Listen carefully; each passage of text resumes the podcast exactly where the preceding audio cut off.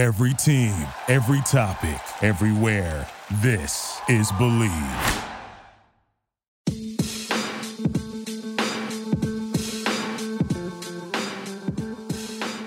Hey there, Fangirl Nation. You are listening to Fangirl Sports Network's Get My Job on Blue Wire. I am your host, Tracy Sandler, and today I am joined by the incomparable Laura Okmin from NFL on Fox, Westwood One Radio, and Galvanize, among many other things. Laura shares her incredible life motto, how she began living her best life at 40 and why, and how Charles Barkley helped her learn how to build relationships. Beyond that, she shares some incredible advice and stories from her career. You do not want to miss this episode. We are brought to you today by betonline.ag. And with that, let's get to it, fangirls. Laura, welcome to the Get My Job podcast. I have been so excited to have you on. We spoke before that we are somewhat kindred spirits, and I think we are. So this is just such an honor for me. Oh, it's I, I'm so delighted to be doing this with you, Tracy. I, I, I love your voice. I love the platform you're using. So I, I appreciate it so much have, I, with you having me on. Well, thank you, everybody. So we're in a good spot here. Everyone's on the same page. Happy to be here. Um, so let's jump on in. Uh, One of the first things I always ask our guests, and I always like to make it clear, it's not because you're a woman and I want to know how did you get into sports, but I just want to know what was the impetus for you to be a sports journalist, and was it something you always wanted to do, something you fell into? How did how did that begin for you? I do love that you prefaced it with that because sometimes um, over almost 30 years in this business, when I'm still asked why sports, and and I just Mhm. kind of always smile, going, "Are men ever asked this question?" Um, and really, what I truly would say, right? And and I'm a Chicago girl, and so to me, it was never why sports. It was why not sports. With Bears, we weren't watching Bears games on Sundays. Uh, if you were the boys, you know, it wasn't a party of Mhm. boys. It was Chicagoans. You know that I grew up a Bears fan. I grew up in a split household in terms of my I had a, a father who was a North Sider and a mom who was a South Sider. So we grew up going to White Sox and Cubs games and grew up um grew up being a Chicago sports fan. My gender was never in question. It was never I looked around and went, Why am I only with the guy? Uh, Mhm. you know, there's certain cities um, which are growing more and more. It's not just you know the big cities, but uh, it's it's not a gender thing. But but I still do appreciate the question of how did that become your life, especially at a time where there weren't many women doing it. And um, I just remember I was at the University of Kansas, and I always knew journalism. I always knew I was a writer, and I always knew I loved telling stories. And I took a sports class, a sports journalism class, and I loved it, and uh, was very much eh, talked out of it or tried to when I had advisors who would say, there's not many women who would do this or who can do this or who are doing this. And and I also knew looking around my sports class that I was the only woman. I'm really fortunate where my first job was um, was at an ABC affiliate in Montgomery, Alabama, and it was news during the week, news reporting, and it was sports on the weekend. And I had a woman news director who didn't think about it. She was looking for the best person, and um, at that time, it wasn't that I was very good; it was just the best person with potential. And and she hired me and said, "Do you know sports? Do you love sports?" And it was yes, and it was yes. And so I took that job, wanting to find out what kind of stories I loved telling. And what was so cool was it was also the capital of Alabama, and so it was a lot of politics, and it was a lot of sports, and it was a lot of sports that were news stories in that in that region because in the South, you know, in the S, the SEC isn't sports news; it was news.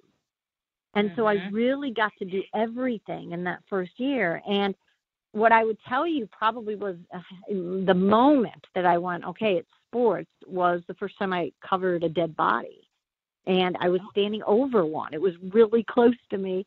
And it wound up being a suicide. And that's why we were all kind of standing there. And there were probably four of us reporters and and um, and first responders. And we were all standing around. The body was there. I could see it and everybody started talking about what they were doing that night because it was a Friday night.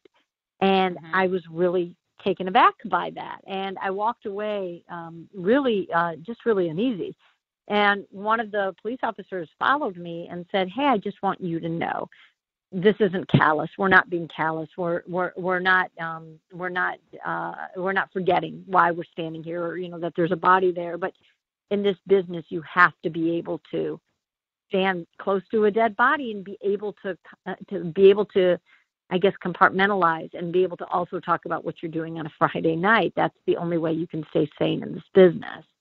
And I went home and I did what all, you know, 21 year olds do when they are far away from home and scared and in their first job and learning their way. I called my mom crying and said, I don't ever want to stand over a body and be able to talk about what I am, what I am doing on a Friday night. And that really made me understand what I was equipped for and what I didn't want to be. I wanted to be able to tell these great sports stories. And at the time, I thought it was a great split from this from the world.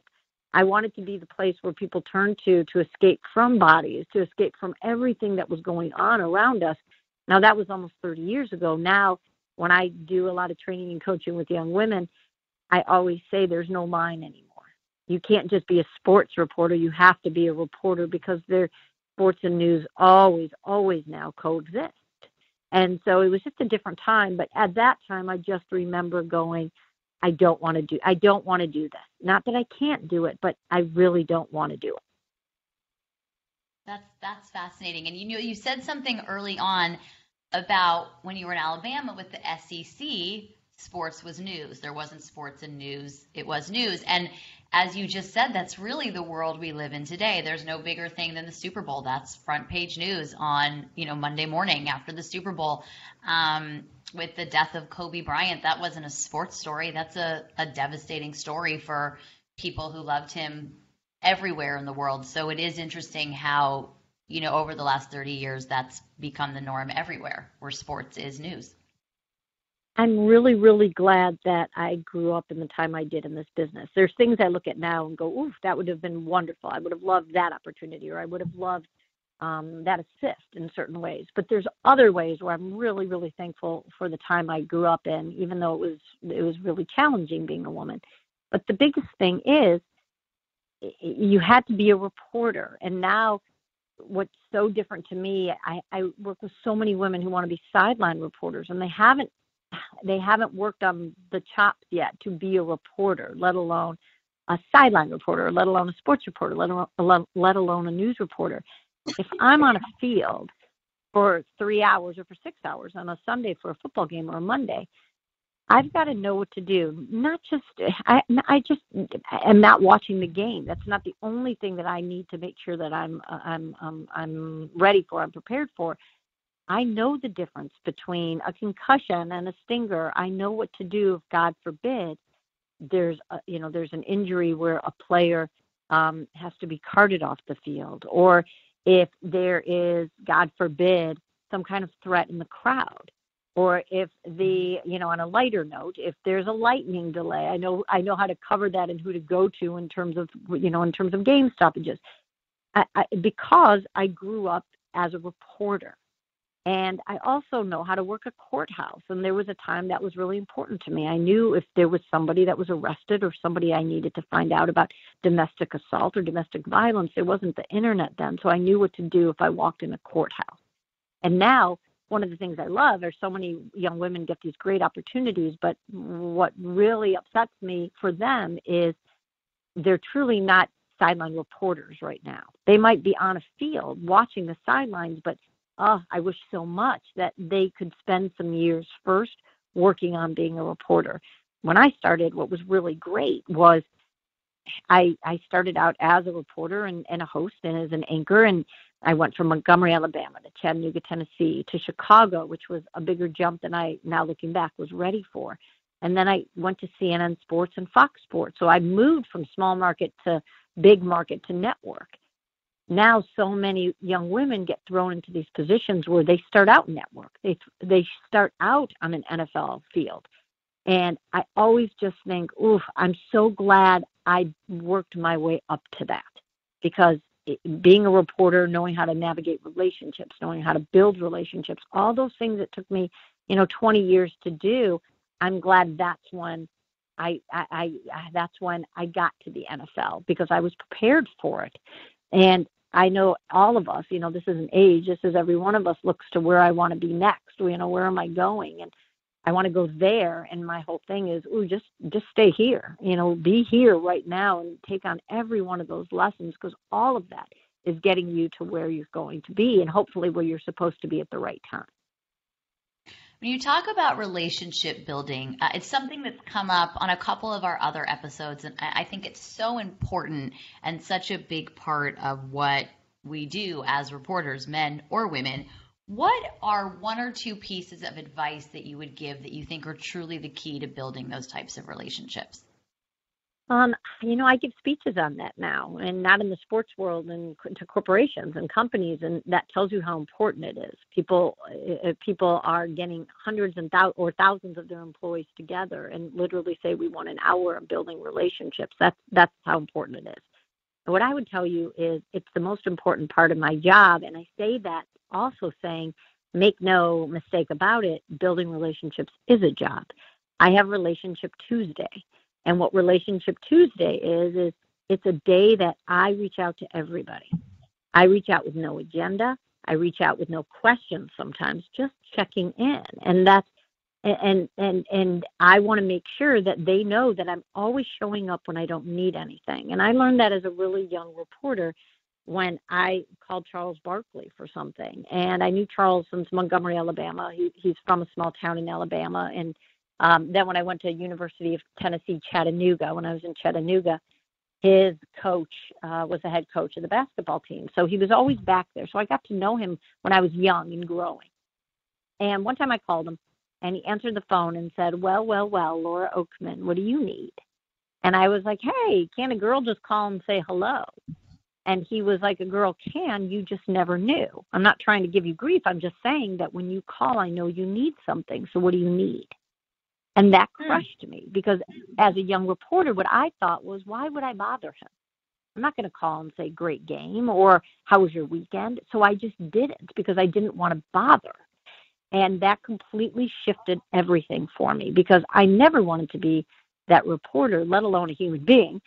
When some when somebody you know looks at their phone and they see your name on there, that they go ugh and you know hit decline because they're like, what is he? What does she want? And so that changed me. And so what I started really making sure that I did was build relationships with no agenda. And it was funny because I, I do a lot with um, with NFL teams um, and and training with players and how to vet reporters and how to build relationships on their side, what to look for. And when I started doing that, I called a player who I had known for about 10 years who uh, has what he calls a bubble around himself. You know, you can't get in the bubble. And mm-hmm. the first time he told me that, I was like, awesome, I'm going to get in the bubble. And he was mm-hmm. like, I just literally told you there's a bubble. And I was like, that's fine, I'm going to get in. And every time I saw him talk to him, I'd be like, am I in the bubble? And he'd be like, no, you're great, you're not in the bubble. And it finally took me, you know, probably 10 years. And one day he said something about being in the bubble, and I wanted to cry. I probably did. Like, wait, am I in the bubble? And so I called him when I started doing this training and I said, I'm trying to help these young men vet reporters. And can I ask you, what did I do to get in the bubble? What's the one thing I should train? And he said, I can tell you easily when you reach out 10 times, you ask for something once. And that was my, you know, my great full circle Charles Barkley moment to know that that set off everything. And just one more thing. I know you said one or two, sorry. Um, oh, you can please as many as you want to give. It's great. after an NFL game, the second half of my day starts. I get into the car to go to the airport, so I have an hour to two hours before my flight. I look up every score of every game that I wasn't at, and I start texting everybody, all my head coaches where I'm friends with, who or I have relationships with, all the assistant coaches, all the players, all the owners, all the GMs, anybody, and I start doing Congratulations on the win. Sorry about the loss. I'm so sorry about the injury, you know, sending you healing thoughts. I reach out constantly again because I'm not I don't have an agenda. I'm not asking them anything. They don't need to respond. I just want them to know I'm around. I don't just show up when I want something. And so that's been years of doing that and now the difference of contacts and sources versus relationships is the biggest thing that I'm most proud of and I have Charles Barkley to thank for that because he mm-hmm. really started my my he changed my thought process from don't be that pain in the butt that you know that that ask for things when you don't need it to now I always want to be a person that um when when I'm around they're not like here comes Laura she wants something but they look forward to seeing me knowing that I do care about who they are as not as players or coaches or as owners or as, as management but as men as fathers and husbands and uh, and sons and brothers, and I get to know them on that level. And I hope that's what uh, helped me go from, you know, from Montgomery, Alabama, to now doing this for almost 30 years. Do you think, and in the world we live in today, that it's almost inexcusable not to be able to do that because with text and, and social media, it's so easy to reach someone out to somebody and say just logistically i mean not easy because it's i think not everybody has sure. the courage to do it but but logistically easy do send a text that says, I'm, I'm so sorry about the injury. I'm sending healing thoughts. Oh, I, you know, I saw your daughter's basketball game on social. I hope they won. You know, do you feel like at this point, like it's, it's almost inexcusable not to be doing that? Um, I always feel like I'm going to sound like that, you know, old woman now, but the more connected we are, the less, the least connected we are, the less connected we are. And so sometimes I think it's so easy so people don't do it. Um, mm. But I can tell you after every Super Bowl, I send probably 30 to 40 texts, you know, to winners and to losers. And I'll hear from the winners within maybe a week or two, you know, just, uh, you know, hey, thanks, it was awesome. But usually I hear from all the losers within 10 or 20 minutes. And mm-hmm. because they're not getting that many texts. And so I'm very aware of that. And, and I'm also very aware of this is, I'm doing this at this age versus when I was 22 or 25. And and I also know that it's easier for me to say to do this because I've navigated it for a long time. I, I've lived in the gray, so I understand it. At 25, I didn't. It was how do you do that without sounding like you want something? And I don't just mean like an agenda, but now it's what I want them to know what my intent is. I want them to know that I'm not texting to get with them, you know, that I'm not crossing the line. I want to make sure the wife knows I'm okay with this, you know, that so there's mm-hmm. there's so many questions, and I literally teach that. You know, that's how challenging it is. And so I say I say that saying I don't judge the now I'm talking women. I don't judge the women who don't do it because there's a magnitude of reasons why people don't.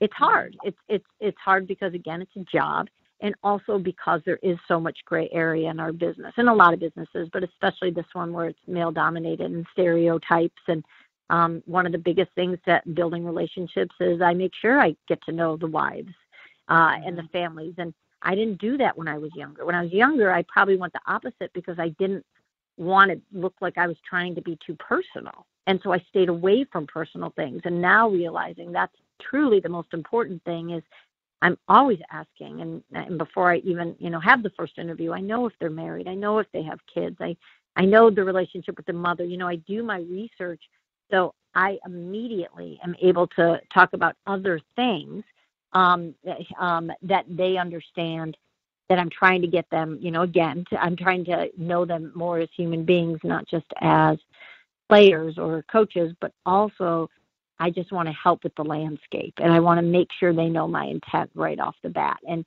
and that came older. So again, I'm aware when I'm teaching, you know, 25, 20 year, 22 year olds or 30 year olds, that that needs a lot of coaching. That's not as simple as just reach out. You know, well, well, how do you ask for the phone number? Should you ask for the phone number? When should you ask for the phone number? So there's so many layers to it, um, and I think age has helped me and experience and and uh, and time has made me know how to do that and be really good at it. But it also took you know almost 30 years again to feel that confident with it. And that I think will lead us very well into Galvanize. But before we do that, we are going to take a quick break to hear from our sponsor.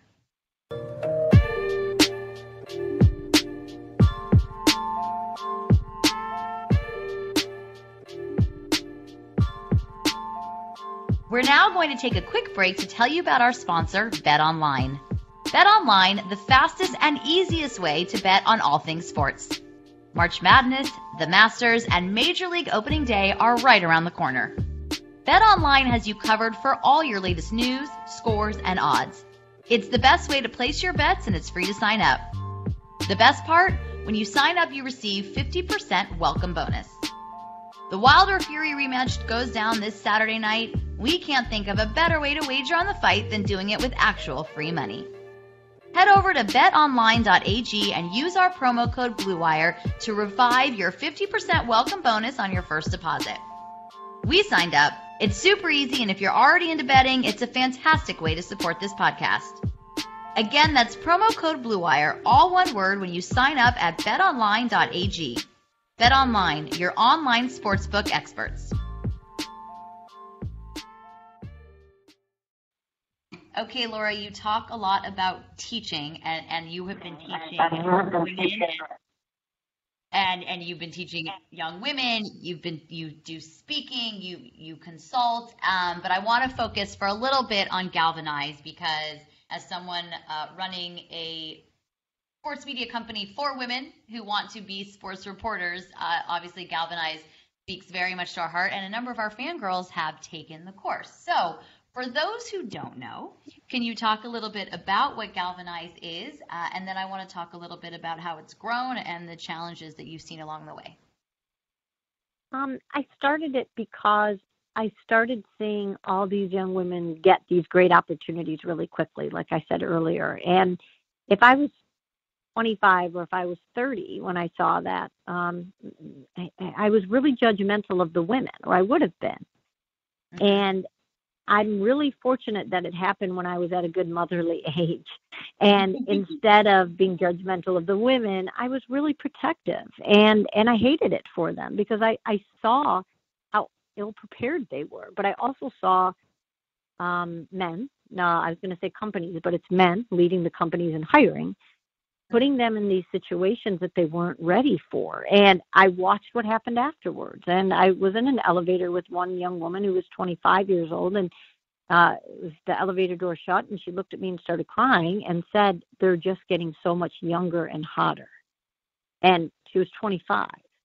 And so I started seeing all that and and going, how can I help with that? I I, I can't change the system, and the system is going to do what it's going to do, you know, the, the business is going to. But what I really want to be able to do is help the young women um, who are being thrown into it. And so when they do get these opportunities that I would say, and, and I think that, you know, are a little bit ahead of what I would like them, when I would like them to get them, how can I help do everything I can to make them be ready for it? And so it started off the first boot camp. I, you know, I, it was over 10 years ago now and it was way before women's empowerment and way before sisterhood and and um and and I didn't have a sisterhood and I didn't have many women around me and and I just was trying to figure out how do I give them something I didn't have and I would have killed for at their age and also at my age at that time.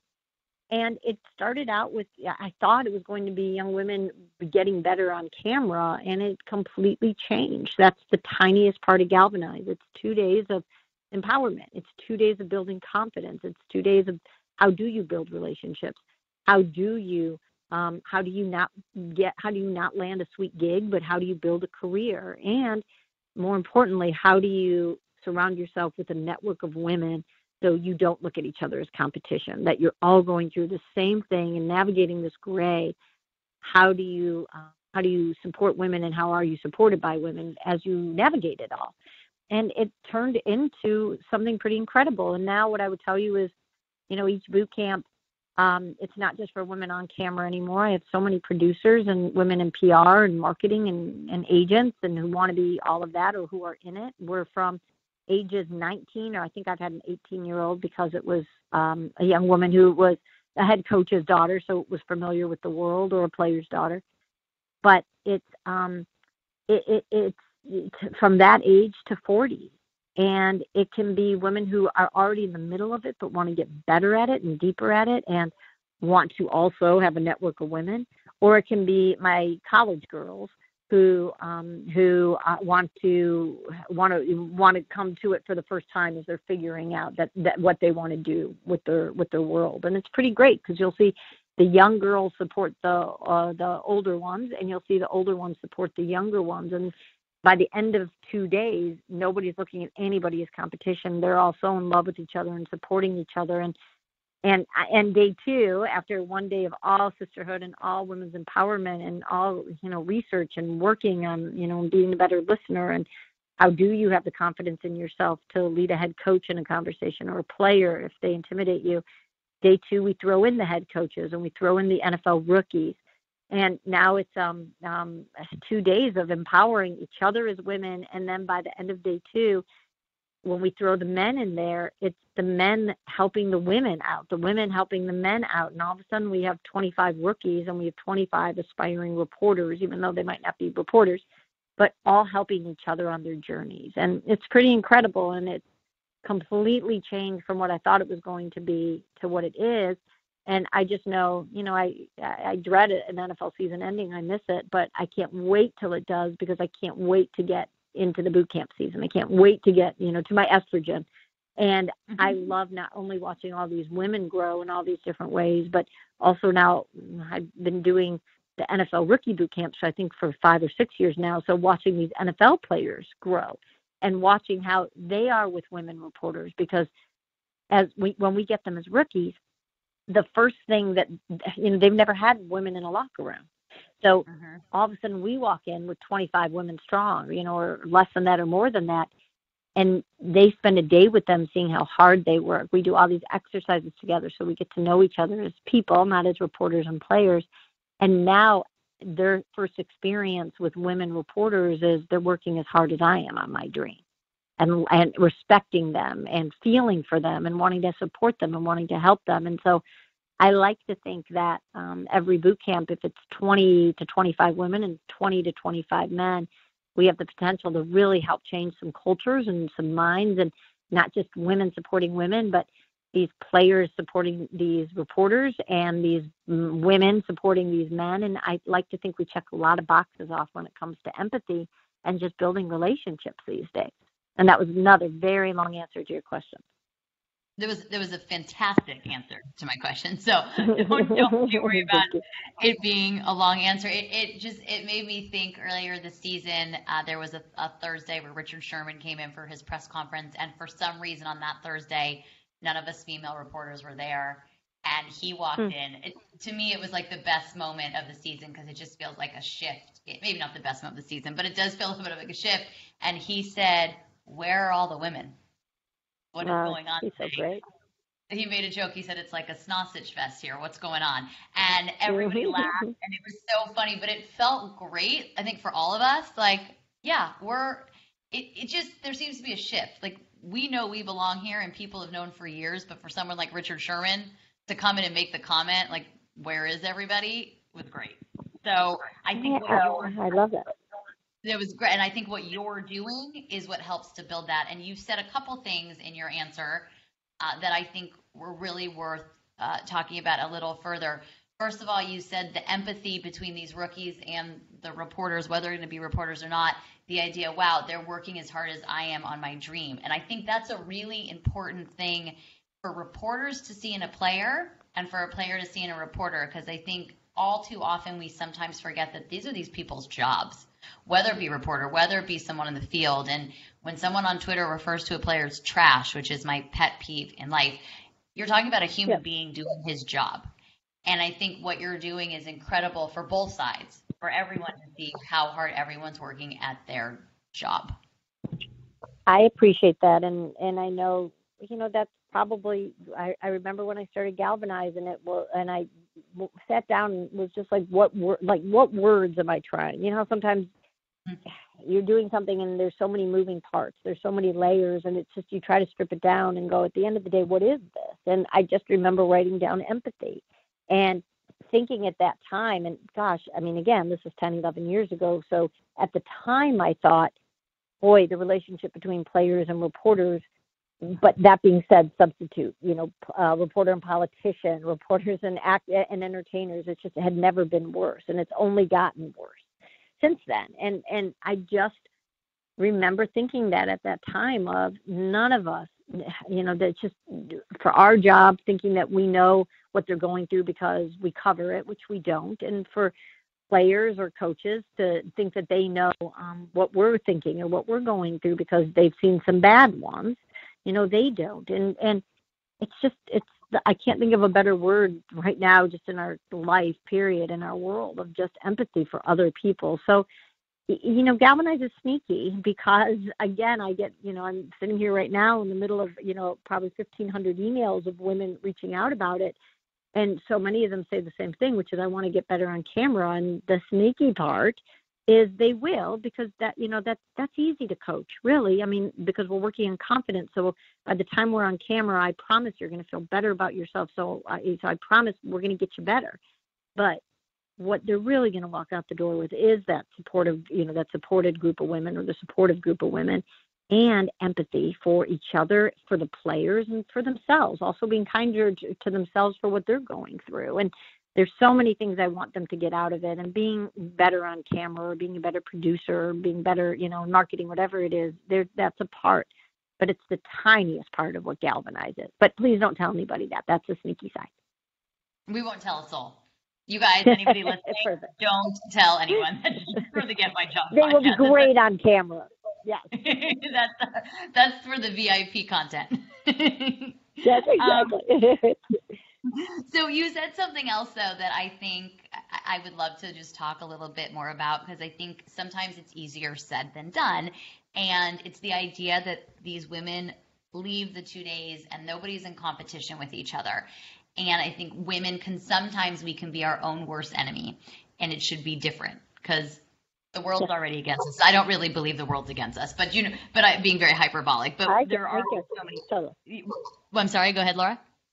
No, I, I, I totally get what I get what you're saying completely. Yeah, and so I think we need to be our champions and, and work together. And what is something you say, um, you know, to someone walking into a situation where they're walking into a beat, they're walking into an audition, they're walking onto a football field for their first day, and it seems to be a competitive, a competitive, competitive environment how mm-hmm, can you mm-hmm. do that and how can we support each other better? Because it's so important and we don't need to compete with each other. You know it's funny it's um the first boot camp i did i remember standing outside the room and i was signing everybody up and i didn't know what i was doing and um I, i'd give them a name tag and they'd walk in and it, there was probably like 25 30 minutes before the the camp started but they had to just go in and you know get to know each other basically and I remember sitting there and, and signing women up and having one ear to the room and just sitting there going, oh my gosh, this is going to take me all day to undo because I could hear the conversations. And it was, what do you do? How much experience do you have? Who do you know? Uh, what sorority are you in? You know, like it was just all these judging questions.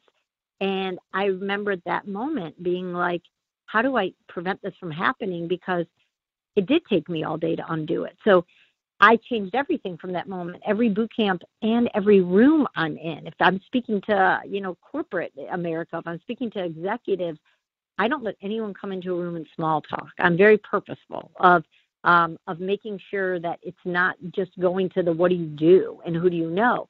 Now, eh, because at the end of the day, what I'll say is really what judging other people is about is judging yourself. How do I measure up? And so the biggest thing is making sure to me, um, what I've really worked on is my energy. When I was younger, especially with women, because there weren't a lot of us, so I would walk into a room or into a locker room or you know to an office, and I'd be really leery of women, and I'd watch to see what they were giving me. You know, are you a woman's woman? Are you a girl's girl? Like, can I trust you? Are you into me? And I'd watch that, and now I don't look for other people's energy. I bring mine. So before you know a game, when I'm walking the field for three hours, I'm eye contacting every woman. You know, like I'm making sure that any cheerleader, not just like other reporters or radio reporters or team reporters or you know, uh, uh, anybody who's on the field with marketing or the the women um, in kind of the VIP section. So I know that's the wives and I know that's the mothers and and again the cheerleaders. It's any woman on the field. I'm I'm going to make sure I eye contact and I'm going to say something supportive. I'm going to say like just how you doing, sister? Like you look great, you know, or just hi, how are you? I make sure that I, I come in peace and everybody knows that. And so I don't wait for anybody else's energy. I, I bring mine. And that's really important to me. And also the biggest thing that helped me as a, I'd say as a young woman, but I didn't really do the work until I was 40. That's when my life changed. I'd say what I really worked on at 40 was making sure that voice in my head was louder than everybody else's because I had spent 20 years being told you're not smart. You don't know what you're talking about. You're not pretty enough. You're not good enough. You know, you you you don't know anything, you know, about sports and eventually as much as you say it doesn't, you hear those voices. And mm-hmm. so I wanted to work on my voice and I wanted to make sure that the voice in my head was saying, You kick ass. You're awesome. You know, you know your stuff. You're going to crush this today. You're not going to fail. It doesn't matter what everybody else is doing. Stay on your path. You know, you've got this path. And that really changed everything for me was making sure that the voice in my head is my biggest fan. And that's the biggest difference. If you know if there was a thought bubble over my head from the time you know when i was a young girl until i was 40 it was really insecure and it was really judgmental and it was really mean. And now you would look at my thought bubble and be like wow like she really likes herself and I do. I'm really, you know, like I'm I'm proud of what I've accomplished. That I know my flaws, I know what I'm not good at, I know what I need to work at, but I also will be the kindest voice in my head saying, you know, even if I if I don't know what I'm doing, you know, take your time with this. Be patient with yourself. You know, you got this. Like don't judge yourself. And I think when you're really kind to yourself, it can't help but overlap to how you are with other people and how you judge other people or hopefully how you don't judge other people. So back to the empathy word i'm i'm very big on not looking at someone and thinking i know their story because i know there's something going on that i don't know and um, might never know or, or maybe uh, maybe i will and I, and i hopefully will find out if it's something they're going through that's tough. But i'm going to make sure that i go with the same kindness that I give to myself now. But again, that took me till I was 40. That took a lot of time to really train my voice to do that. Did something happen that changed it for you when you were 40? Changed the mindset a little bit?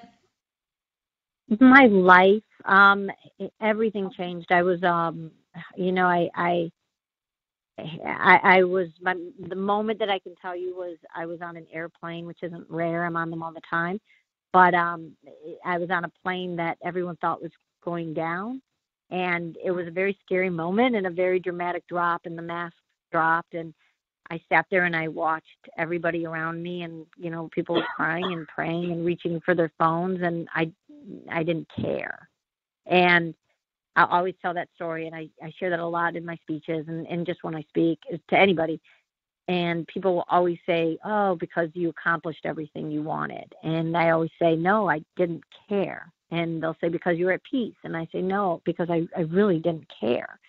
And so thank God when we landed, I made a vow right there to start creating a life that I would care about desperately. And everything changed for me from that moment. I stopped hiding behind my job. I stopped hiding behind everybody else's story and I started focusing on my own and started creating my own and and started building a life because before that moment I had a great resume and I had great boxes that were checked. All of them were checked. You know, at that time I was already doing NFL games. I was already doing the playoffs. I had already hosted Olympics. You know, I was I was I was doing everything I had worked so hard to do, but I found myself very lonely. Um, I didn't have a circle of friends because I wouldn't let anybody in. I was in a a tough marriage, a sad marriage I couldn't find the courage to get out of, and nobody knew I was struggling because I wouldn't share it with anybody.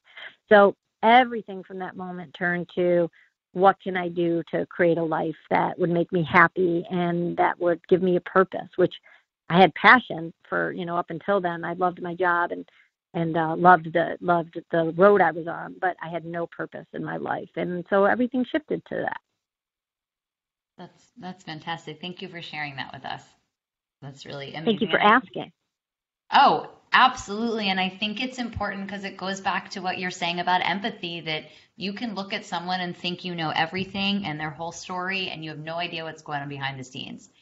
And I know we hear a lot of it, you know, on social media if you can be anything, be kind and you never know what someone's going through. But I think for you to share that story just shows you really don't you really don't know what people are struggling with. So don't assume you do, um, and don't don't create jealousy over things you have no idea even exist.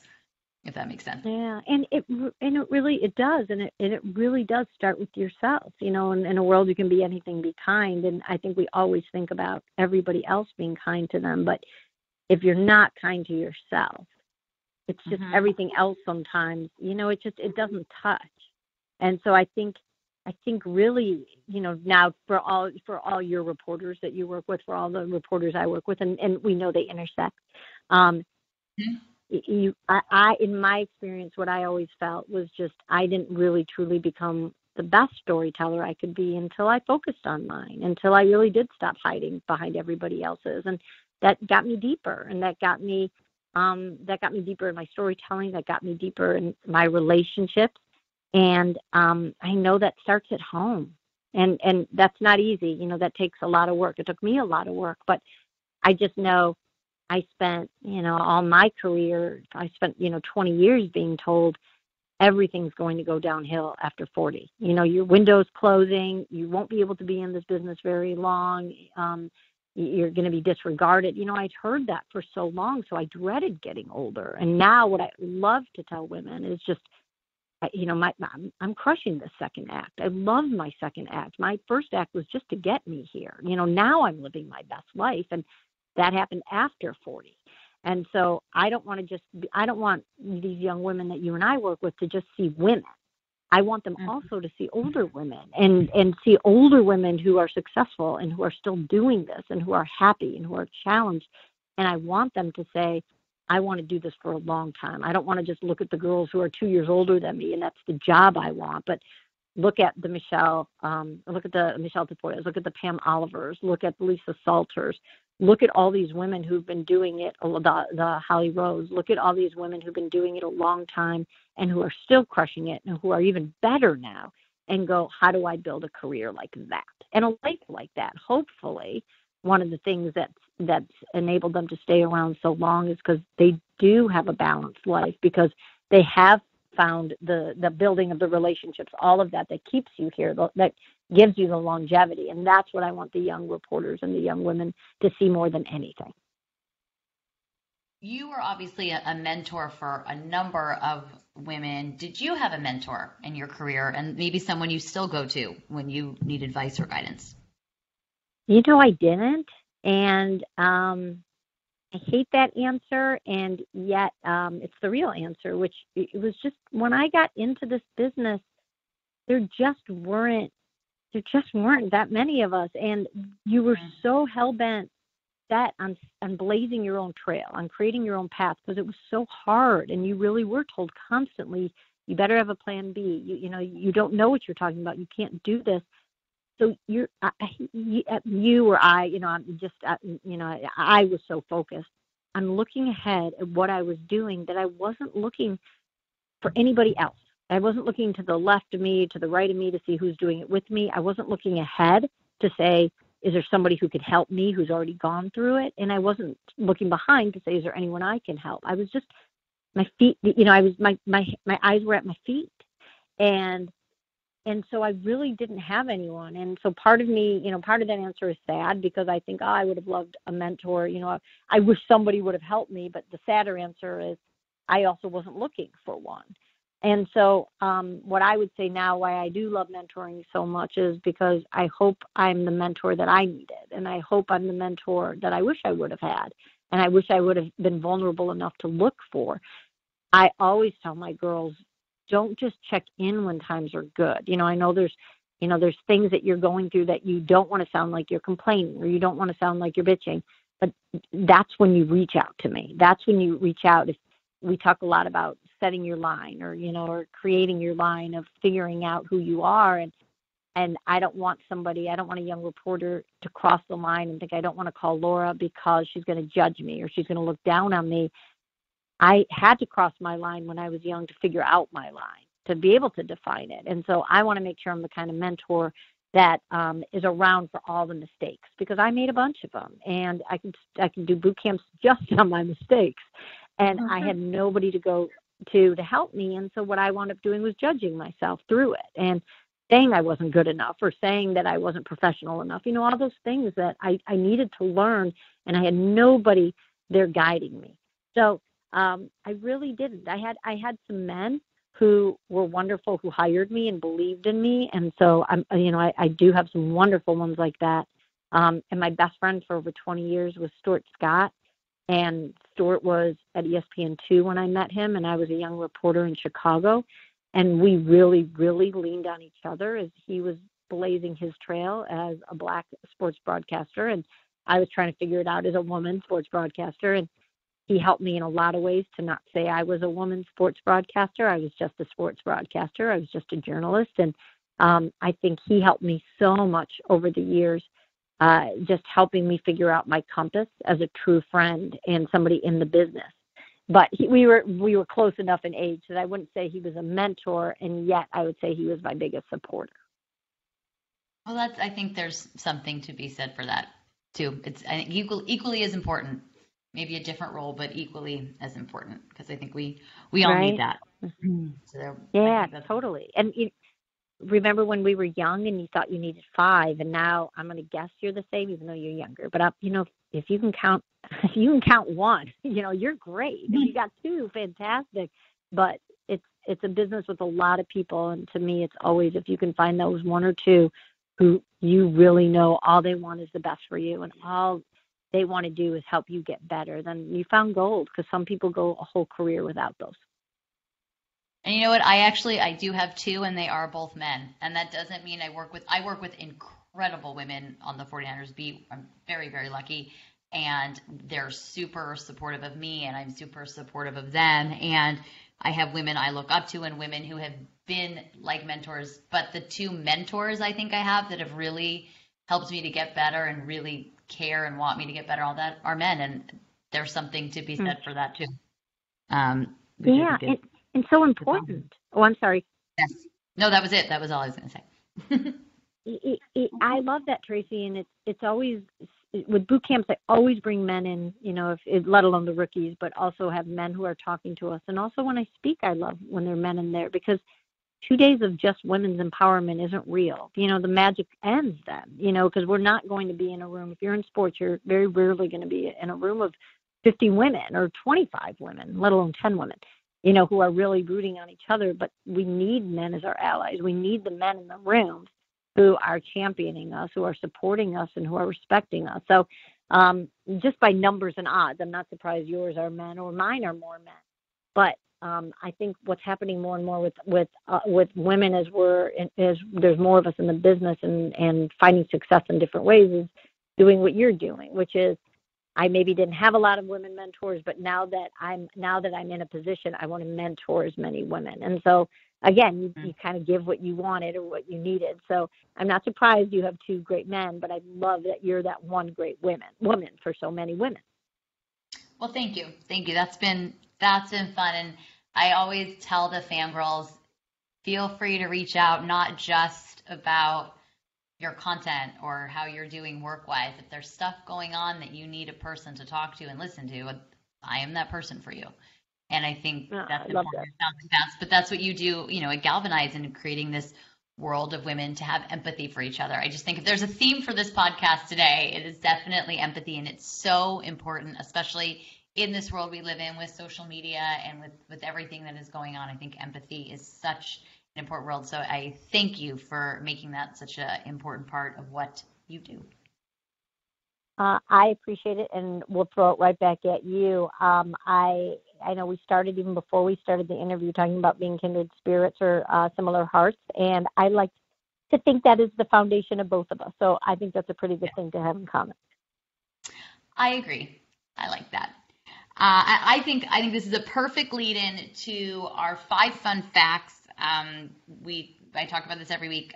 Five fun facts is something I started doing with the 49ers players, and it is mm-hmm. how we end every podcast. It's been it's been well, for lack of a better term, it's been a lot of fun because uh, it gives them yeah. an opportunity to talk about themselves in a way they don't maybe necessarily get to. The fans like it, but it's something we've started doing on the podcast because it's just a great way to get to know our guests a little better. And I ask every guest the same five questions every week. Uh, so as soon as you are ready, I will just rattle them off and you can give me your answers. I mean, I got nervous just now, but I'm ready, I think. Well, they're not, they're, none of them are like gotcha. They're all pretty, I think they're pretty good. And if you don't like one, you want to pivot to a different fun fact, go for it. We are not. I can ask for another one. They're fun. They're not stickler facts. They're fun facts. So, so we'll start. We'll start with this first one. I think you'll like this one, but if not, you'll pick something else. It is what is your favorite moment in sports?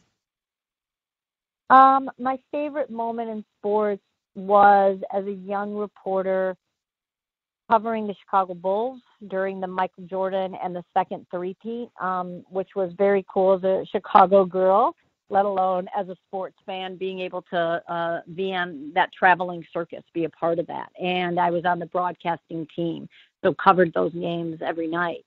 And it's not really a moment, it's moments. It's being a part of that entire journey and even understanding as a very young reporter, I'll never ever witness something like this again. Um, Michael Jordan and just what it was like to cover that team and be around them. But I can say actually my moment of moments was being a young reporter and sitting next to Stuart Scott. And again, he was at ESPN2 and we were both uh, growing and both very aware and very in awe of where we were. And I remember one day sitting on the court during a game, and it was going. It looked like it was going towards overtime, and one of the reporters uh, got up next to us and was complaining and like, "Oh, this is going to kill my deadline," and and he was so frustrated. And we looked at each other and we were like, "Can you believe this? Like, let's make a vow right here, right now." To always remember where we are and and how privileged we are to be a part of this and not let deadlines and and and schedules and the job get in the way of that and we had this whole conversation with um with uh paper over our heads so nobody could see us you couldn't see our mouths but we were sitting there going oh my god oh my god and like how cool is this and i just remember having that moment with him saying let's never forget this moment and make sure we take stock of all the moments so that's a pretty that's one of my loveliest that's fantastic, and that's a good reminder for everyone uh, in in every in every type of career. But it's a very good reminder. What is your right? life like motto? We're in a. Oh, oh I'm no, sorry. What is my say that? No, no. Let, but go with what you're going to say because that we can get to life motto in a second. It's again. It's just we cover other people's stories and to me i want to be very mindful that my story's involved in it. So even though i'm watching a game i want to take stock in where i am in life and how i'm involved in this and what my story is in the middle of this huge sports story. So um so i hope everybody has a sports moment that was awesome but i also hope it's not just Michael Jordan's outstanding moment, but also what was your moment in that moment. So um, I think I, that took me a while to learn also. So I'm always a big fan of trying to remind everybody as we're covering everything else, you know, make sure you're covering your own story too. And I and I like that you guys had that conversation about let's not ever let the deadline, let's not forget where we are because at the end of the day we all have a pretty cool job. We get to cover a game yep. and it's sport and something we enjoy. And so to kind of not forget that even when it doesn't mean it's not work it doesn't mean it's not hard but sometimes let, not letting those other things cloud the fact that at the end of the day you're on a field covering a football game and that's pretty cool. So i think you know amen sister. remember. Um, all right so that brings us to the next one. What is your life motto? Um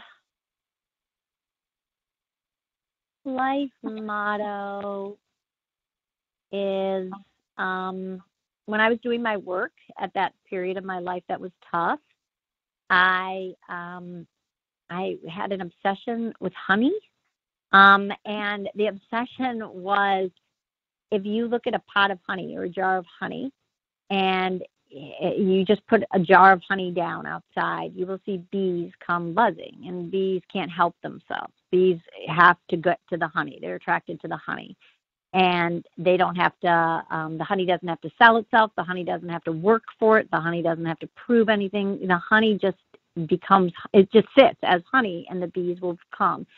And so my motto is bees to honey and mm-hmm. always working on being the best honey i can be. I know that when i'm pushing or when i'm selling or when i'm forcing I know that um, that I, I don't feel like myself, but I know when the best people are around me, the best opportunities are around me, and and the best um, of everything is around me is because I'm being my authentic honey. And it's a great reminder to me when I feel a little stuck or when I feel like something's not right. I can look really quickly inside and be like, "Am I being my honey right now?" And I'm not. So it's probably my favorite motto because it's an easy check for me. You know, am I being my honey? Yeah, so That's all I can do. And the right bees will come buzzing. And the ones who don't are not meant to find this honey anyway. There's there's other honey elsewhere they're supposed to go to. But that's the one that um, that I love and I don't have a tattoo, but I would like to get one and it would be a little pot of honey on me. So I am working on that right now. That is that might be the best motto I've ever heard. It really is. It, it really it's so good in so many aspects of life whether it be career, whether it be relationships, whether it be anything. I think that is really one of the best if mottos, if not the best I've ever heard. So congratulations on that. really, God. it really is. Um, do you have a go? Thank you, honey. Thank you, honey.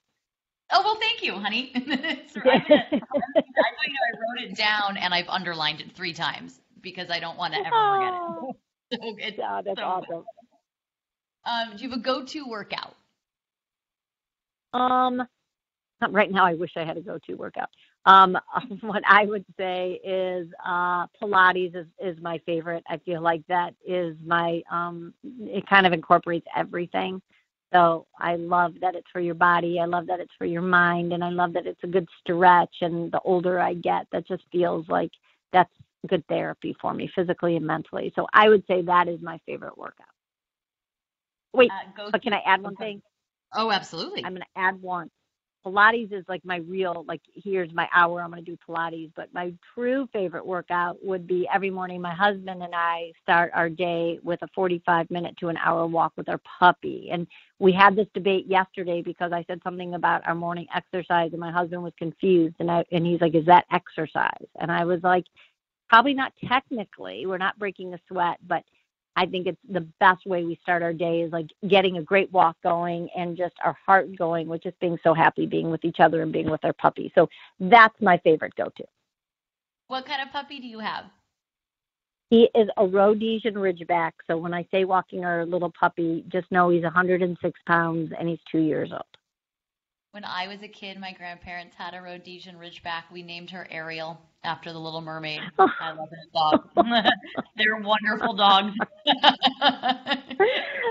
the best. I love that. I love that. I love her name. Our puppy's name is Booyah, and Oh. there's nothing that is there's nothing better when we're at the park and if anybody goes, "What's your dog's name?" and we and they're sports fans and we say Booyah, they will shout it every time Booyah comes by. So you just hear all day like Booyah, Booyah, and so we love it because one, we love our puppy, but two, it keeps stored in our house and in our heart all the time. Um, I could cry. That's so sweet. That really is. That that's so sweet. That's wonderful. Yeah, thank you. for sharing that. Thank you very much for sharing that. Um, do you have a go-to coffee order that you drink while walking Booyah? Um, no, I am not a coffee drinker, so I do not. My the worst way I get caffeine before a football game or at halftime is I have a diet coke, and that's my that's my crack. That's my my um, my caffeine pop. I wish I could break that habit, but that's that's where I get my uh that's where I get my fix. That's where your caffeine fix comes from. Uh, and then last but not least, what is a book that you believe every woman should read? Um, here's a funny thing. So again, back to the hardest time because usually that's where we that's what makes us. It's not our best times. It's the hardest. I, it's funny because everyone always asks me when I talk about all the lessons I learned at, during that really tough year. Um, they'll always say, "What books were you reading?" And I love reading. I'm a voracious reader, but I wouldn't read during that period because I didn't want to read anyone else's story. I wanted to work on my own. And so I didn't read during that time because I I didn't want to spend 2 hours, you know, reading about someone else's experiences or thoughts. I wanted to figure out mine. And so what I'd say is I think everybody should read The Alchemist. I think that's such an important one at all different times of life. Um, it helped me um, just with God. There's so many messages. It's hard, but it it, it probably showed me that there's hope um, in the hardest times, in the darkest times, and also it really showed me that the universe is conspiring for you, not against you. And there was some comfort in that. But I would say there's some passage passages that I love. There's some quotes that I love.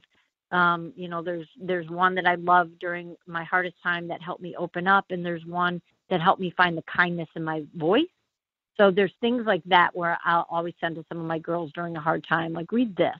But I, I guess I would say, as a whole, everybody, young women, young men, or at any age, everyone should read The Alchemist. And it's a short, easy book, but it's such a powerful, wonderful one. It is. It is. It is a great book. And would you be comfortable sharing the quote that you use for someone going through a hard time? Sure. Um, one is a longer quote, so I apologize. I'm going to read, but um, I'm finding it right now because it's in my favorites. It, so it, it goes back to when I was hiding so much and I wasn't sharing anything, and this reading this changed my life. It it really made me see um, the purpose of opening up and and the risk uh, risk reward of it. And it's by Louise uh, Erdrich, and the quote is, um, here it is: "Life will break you. Nobody can protect you from that, and living alone won't either. For solitude will also break you with its yearning. You have to love. You have to feel. It is the reason you are here on earth. You are here to risk your heart. You are here to be swallowed up. And when it happens that you are broken or betrayed or left or hurt or death brushes near, let yourself sit by an apple tree and listen to the apples falling all around you in heaps, wasting their sweetness. Tell yourself you tasted as many as you could. That is fantastic. It, it was it was such a, a it was such a game changer for me of just understanding um, that that the the hurt and um, the hurt and the sadness and all of that is part of why we're here. We're not supposed to avoid it. You're supposed to experience it and and and taste from that apple. So that that was a big game changer for me. I still I still love that and and every time I read it it brings me right back to that moment when I went, "Oh, like I've been looking at this so wrong." That's fantastic. Laura, thank you so much for joining us today. This was a really spectacular episode. Um, our listeners were in for a real treat today. Uh, as was I, was just having this conversation. Tracy, I know um, it took us a minute to get our schedules to sync up, but I knew it would be right when it was supposed to happen. And I'm so appreciative for your patience, for getting here, and also just for the conversation. You are wonderful, so I can't thank you enough for having me. Well, thank you so much, and hopefully we will get to talk again very soon. I hope so. Thank you. Thank you. Bye bye.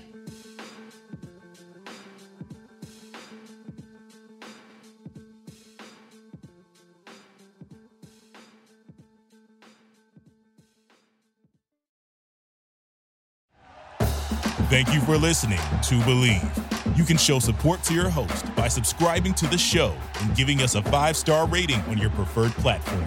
Check us out at Bleav.com and search for B L E A V on YouTube.